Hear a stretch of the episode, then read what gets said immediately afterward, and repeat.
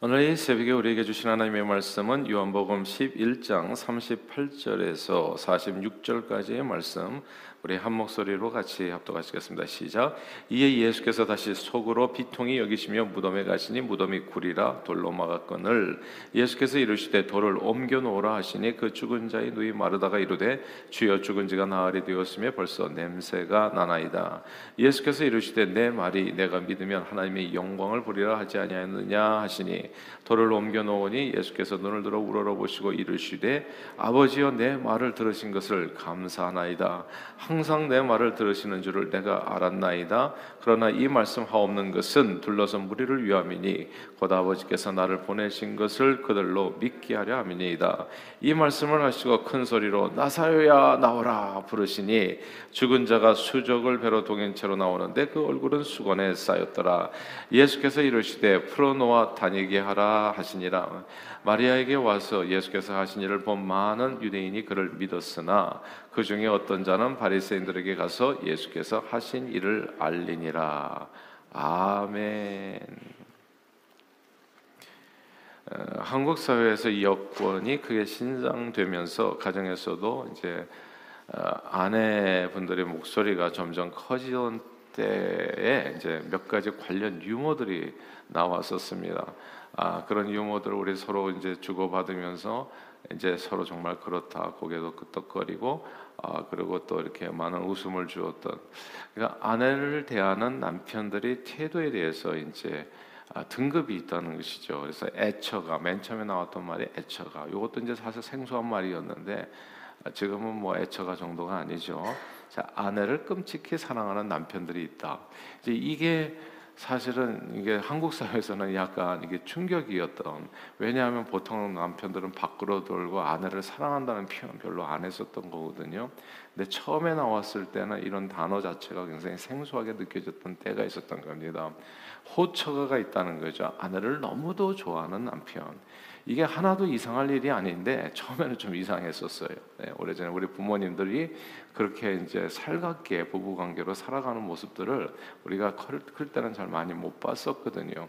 아, 그러다 보니까 이런 애처가 호처가 이런 단어들이 아, 굉장히 더 신선한 충격이었던 때가 있었던 겁니다. 근데 거기서 점점 점점 이게 좀 발전을 하잖아요. 이제 어, 황처가가 그 다음에 나왔던 겁니다. 아내가 함께 살아주는 것만으로도 황송해하는 남편. 그래서 황처가 나온 거예요. 여기까지는 그래도 봐줄만 한데 그 다음에 나오는 말들은 약간 이제 예, 무시무시하죠. 공처가 아내에게 꼼짝 못하고 눌려 지내는 남편. 종처가 아내가 하자는 대로 다 따라서 하는 남편. 거기서 이제 한 걸음 또 나가서 벽처가 아내를 보면 자꾸 이렇게 벽에 붙어서는 남편 벽에 빙처가 도 있더라고요. 아내를 보면 얼어버리는 남편, 경처가 아내를 보면 막 깜짝깜짝 놀라서 경계를 일으키는 남편, 기처가 아내 목소리만 들어도 기절하는 남편. 뭐 여기까지 가는데 이후에도 많지만 이제 이만하겠습니다. 사람은 누구나 행한 대로 받는데 사실 왜 이런 말이 나오는가 이렇게 생각해 보니까 이게 다 행한 대로 받는 건데요. 종처가 벽처가 빙처가 기처가 등의 내용을 보면서 이런 내용들이 과거 가부장적인 한국 사회에서 남편들이 시집온 아내에게 행한 못된 일들이 아니었나 반성해 보게 돼요. 남편이 소리 지르면 여성들이 막 기절하는 여성들도 있었고 벽에 가서 벌벌 떠는 여성들도 있었고 옛날에 시집온 아내들이 참 어렵게 살았죠 우리 어머니들이 예. 이제 이, 런 모습들이 이제 다 남자들이 다 밟는 거 아닌가. 음. 아무튼 요즘은 이제 아내에게 눌려 지내는 공처가들이 적지 않은데 하루는 아내에게 꼼짝 못하고 눌려 지내는 공처가 장군님이 계셨어요. 그래서 자기 군대에 얼마나 많은 공처가들이 있는가를 확인코자 공처가 대회를 열었습니다. 그래서 연병 연병장에 이제 결혼한 기혼 병사들을 다 모아놓고 이제 한쪽에는 빨간 깃발을 세우고 다른 한쪽에는 이제 하얀 깃발을 세우고 스스로 공처가라고 생각하는 사람은 모두 이제 빨간 깃발로 모여라. 자기 생각에 나는 정말 아내에게 눌려 산다. 이제 그렇게 살고 있는 것을 감사하게 생각한다. 라는 생각 하는 사람들은 빨간 깃발 아래로 모여라. 그런데 놀랍게도 거의 모든 병사들이 이제 빨간 깃발 아래로 다 달려간 거예요.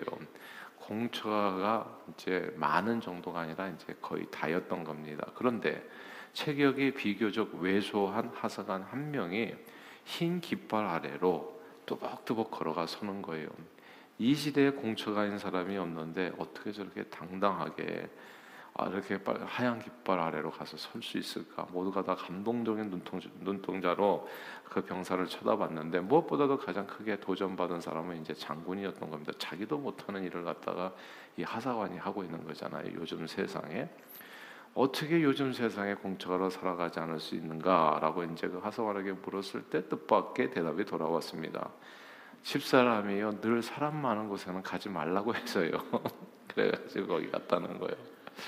이 세상엔 이런저런 이유로 공처가 대회 흰 깃발 아래 서는 사람 같은 분들이 있습니다. 다른 사람들은 도무지 이해하지 못할 행동을 하시는 분, 다 여기 서야 될 것 같은데 뜻밖에도 예, 다른 곳에 혼자 서 있는 사람들이 있어요. 똑같은 일을 보고도 해석이 완전히 다르고 반응이 다른 사람들이 있습니다. 코로나로 고통을 받을 때 우리는 모두 이제 백신을 고대했고 급기야 백신이 개발되어서 백신 접종이 시작되었을 때 우리는 모두 정말 어떤 희망에 가득 차 있었지요. 너도 나도 이제 백신 접종에 막 줄을 서고 하루라도 빨리 이제 백신을 접종하자 막 그때 막 12시까지 막 컴퓨터 앞에 앉아 가지고 막 이렇게 어레인지 하고 막 그랬었잖아요. 어레 하여튼 백신 빨리 맞으려고 안전하게 그리고 또 자유로우려고 그리고 또 다른 사람을 위해서 하루라도 좀 빨리 이제 이렇게 백신 접종을 하고 제 안전을 위해서 서로의 안전을 위해서 그때 백신 관광이라는 말도 나와 있었었어요. 그러니까 백신 접종이 어려웠던 나라에서 백신 접종이 가능한 나라로 이제 아예 그 관광을 가는 거죠. 2차 접종까지 막 3주에서 4주간 그 나라에 머물면서 이제 이렇게 지내는 그런 관광 상품이 그때 나오기도 했었던 겁니다. 한 사람당 뭐 2, 3만 불이 들어가는 이제 백신 패키지였던 거죠. 이 백신 개발국인 이 미국에 사는 우리들은 얼마나 행복해요. 나라에서 막 공짜로 그냥 세계 최고의 백신들을 막 다 맞춰주는 거잖아요. 그래서 이런 아, 백신 접종 혜택에 대해서 이제 무척 감사했었던 겁니다. 그런데 놀랍게도요, 이렇게 공짜로 백신을 맞춰주는 이런 세상에서 사는데도 불구하고 백신 접종을 하지 아니하고 남들 다 가는 길을 마다하고 흰 깃발 아래 혼자 서는 사람들이 있는 거예요. 야, 놀랍지 않습니까, 여러분? 백신에 대한 수많은 이야기들이 돌았어요. 대다수의 사람들이 그냥 빨간 깃발 아래 다 가서 서 있는데 역시 백신의 효능을 믿지 않고 의심하고 반대 깃발에 서 있는 사람, 뭐 의심하든지 여러 가지 다른 이유로 백신 접종 문제뿐만은 아닙니다. 이런, 이런 현상은요, 비단 이런 한두 가지 문제가 아니라 세상 모든 이슈에 대해서 이런저런 이유로 놀랍게도 우리가 생각할 때는 다 거기 가 있어야 될 것 같은데 거기 가서 쓰지 않는 사람들이 있는 거예요. 흰 깃발 아래 쓰는 사람들이 있는 거예요. 오늘 본문의 이야기입니다. 예수님께서 죽은 지 나흘 되어 무덤에 누워 있던 나사로를 큰 소리로 부르셨습니다. 나사로야 나오라. 아 그러니까요. 나사로가 온몸을 배로 칭칭 감은 채로 이 시체가 비틀비틀 걸어 나오는 거예요. 이게 좀비라고 하잖아요. 일종의 좀비 영화 같은 거죠, 이게. 예, 좀비 영화가 현실에서 일어나는 거예요.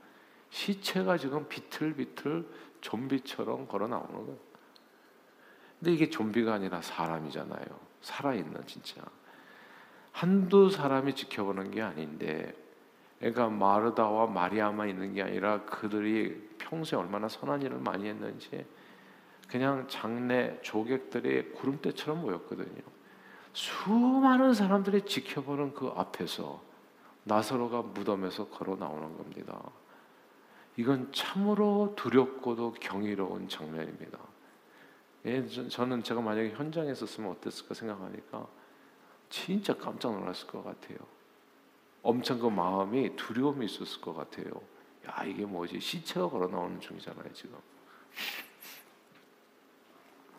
여기서 잠깐 우리는 유대인의 장례 문화를 살펴볼 필요가 있는데 유대인들은 우리 한국인들처럼 땅을 파고 시신을 관에 넣어서 땅 속에 모시는 것이 아니라 굴을 팝니다. 이게 이스라엘 가보면 금방 알아요. 이제 굴을 이렇게 파고 바위에다 굴을 파고 근데 그 거기는 이제 바위라고 하지만 한국처럼 단단한 바위가 아니고요. 그냥 약간 모래 같은 바위라고 얘기해야 되나? 그래서 이 굴 파기가 좀 상대적으로 수월해요.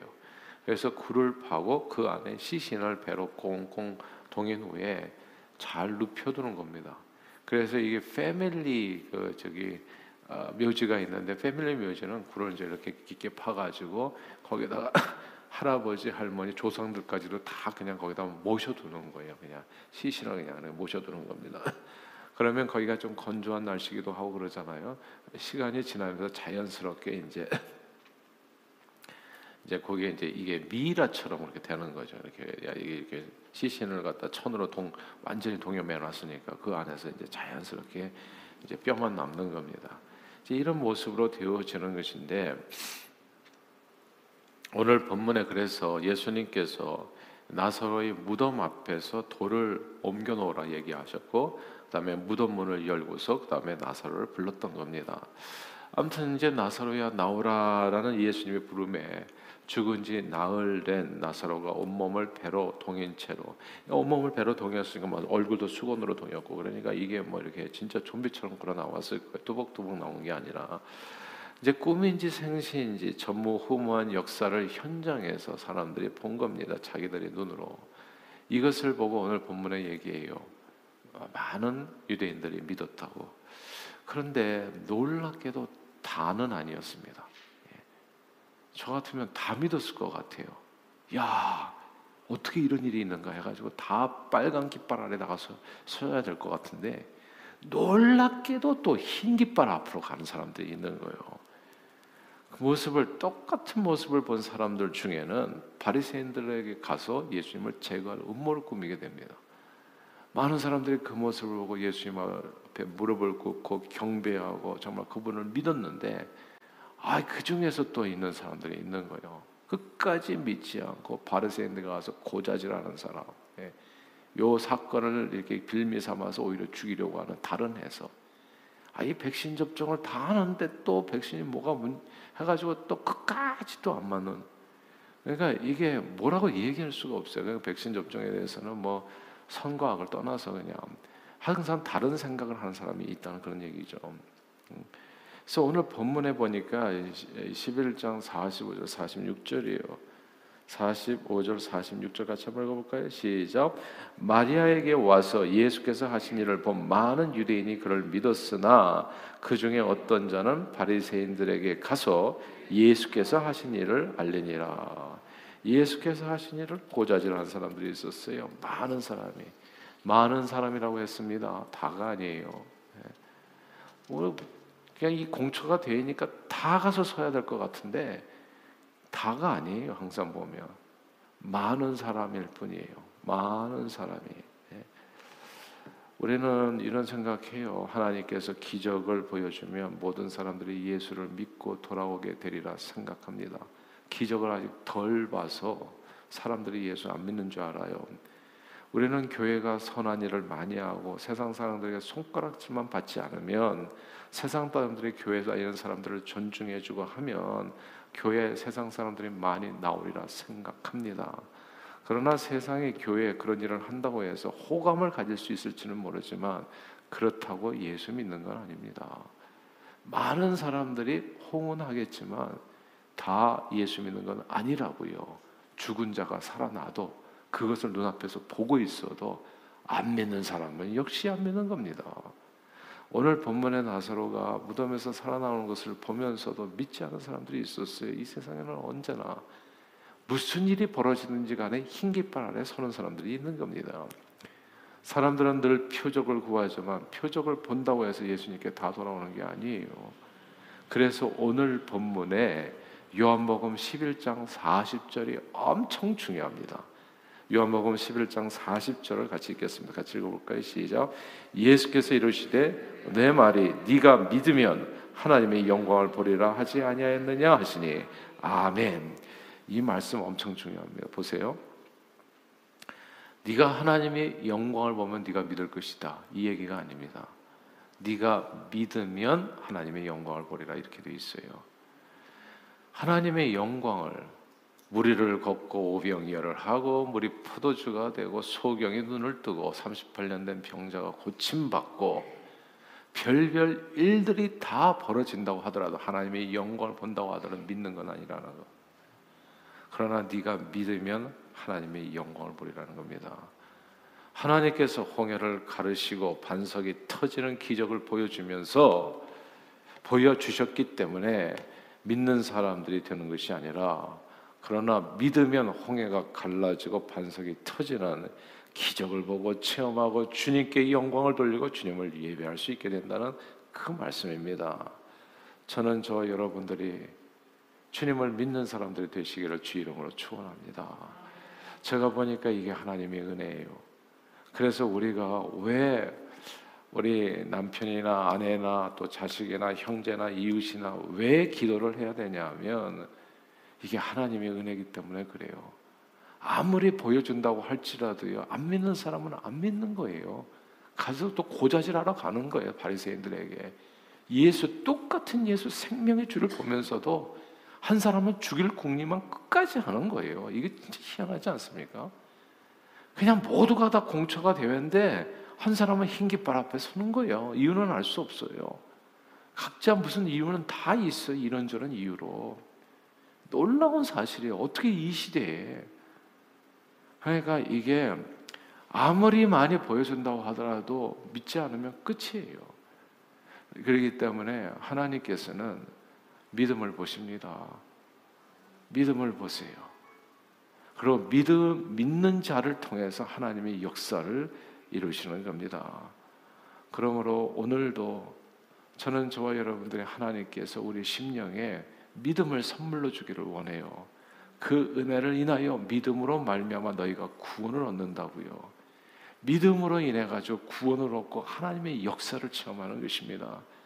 그래서 정말 하나님 앞에 나아가는 자는 하나님이 계신 것과 하나님께 나아가는 자에게 상 주시는 이심을 믿어야 할지니라. 예. 믿음이 없이는 하나님을 기쁘시게 하실 수가 없어요. 그러므로 참으로 저는 저와 여러분들 오늘도 믿음으로 사실 수 있게 되기를 주님 이름으로 축복합니다. 믿을 때 뭘 본다고요? 하나님의 영광을 본다고.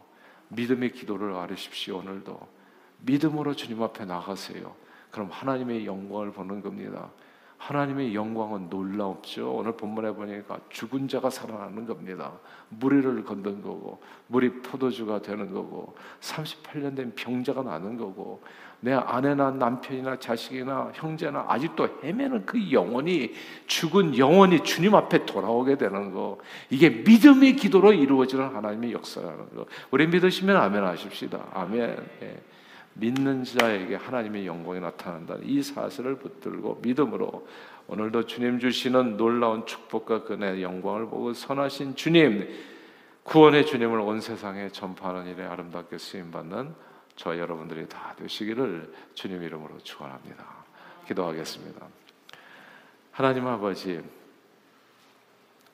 하나님의 영광을 보기 때문에 믿는 것이 아니라 믿으면 하나님의 영광을 보리라 말씀했습니다.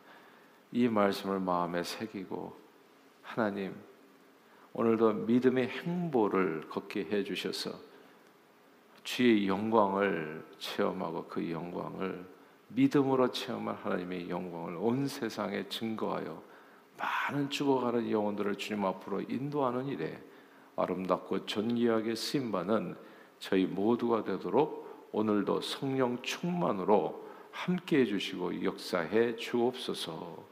예수 그리스도 이름으로 간절히 기도하옵나이다. 아멘.